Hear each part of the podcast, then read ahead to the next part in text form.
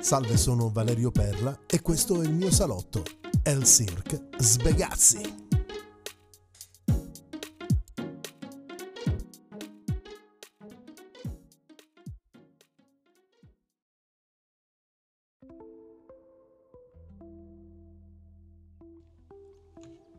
Cosa fai quando non puoi più viaggiare?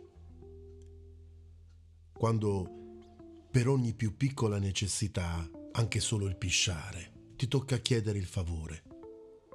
Cosa ne fai dei ricordi che ingombrano gli scaffali, che riempono il fondo dei cassetti, che stanno lì a raccontare muti ciò che eri e che mai più sarai? Stava ritto sul trespolo di legno il vecchio vestito dello Sbegazzi e gli mancava una teca di vetro intorno per farlo diventare il pezzo di un museo alla inutile umana grandeur. La gente sarebbe passata commentando l'altezza e immaginando un corpo a cui appiccicare le facce delle onnipresenti fotografie intorno. Qui un sorriso in mezzo chissà a chi, lì invece un'espressione assorta, chissà perché. I ragazzi, gli stessi che da bambini aveva fatto sorridere, lo avrebbero chiamato il vecchio rincoglionito, mentre gli facevano i dispetti per forzarne un'inutile reazione, per una cinica risata. La vecchiaia, senza la memoria altrui, è un inferno.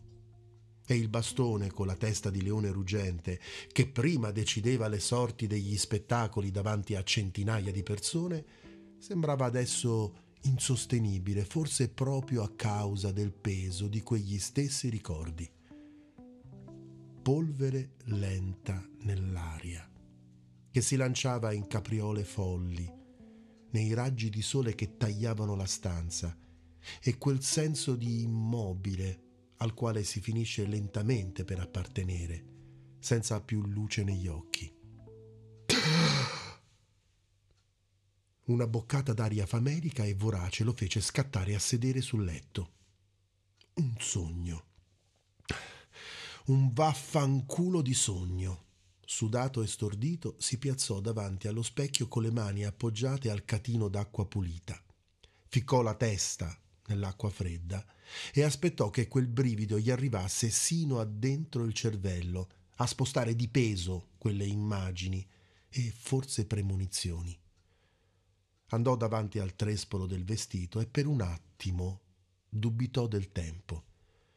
Poi, dopo un gran respiro, accese il giradischi e solennemente cominciò a vestirsi.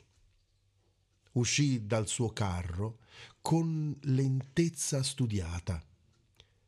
Aveva tra le mani il bastone con la testa di leone ruggente, scintillante insieme alla catena d'oro che attraversava il panciotto. Salì sulla guida del carro e di lì, in piedi, altero e bellissimo, chiamò a raccolta tutti con la sola forza dell'attesa del suo sguardo. Quando si riunirono tra bisbigli e sorrisi, scese attraversandoli in silenzio. Si diresse, seguito da tutti, verso l'edificio del vecchio mulino. Sollevò il bastone ed entrando con lo sguardo negli occhi di ognuno con un piccolo sorriso, piantò deciso il bastone in terra con un perentorio qui. E poi, dopo una pausa lenta e studiata, guardatevi intorno. Senza capire, meccanicamente tutti girarono la testa. Quello che vedete è ora nostro.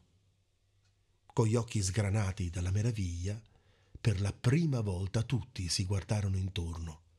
Tutto! Gli edifici, le strade, le terre qui intorno, il bosco che ci sovrasta e quei ruderi che si intravedono lassù. Abbiamo trasformato i soldi marci di dolore e sopraffazione di quel bastardo in libertà, in un sogno ancora più grande che ci aspetta, un luogo dove poter tornare, restare. La nostra terra è libero Stato.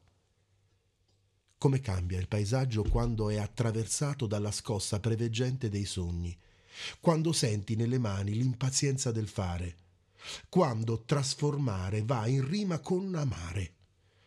Nel silenzio di tutti negli occhi sgranati di meraviglia bambina, in quell'aria adesso così frizzante e piena di energia, vide lo sbegazzi allontanarsi quel nodo lento, appiccicoso e confuso che gli aveva lasciato quel sogno. Una tregua. Forse la vita è questo.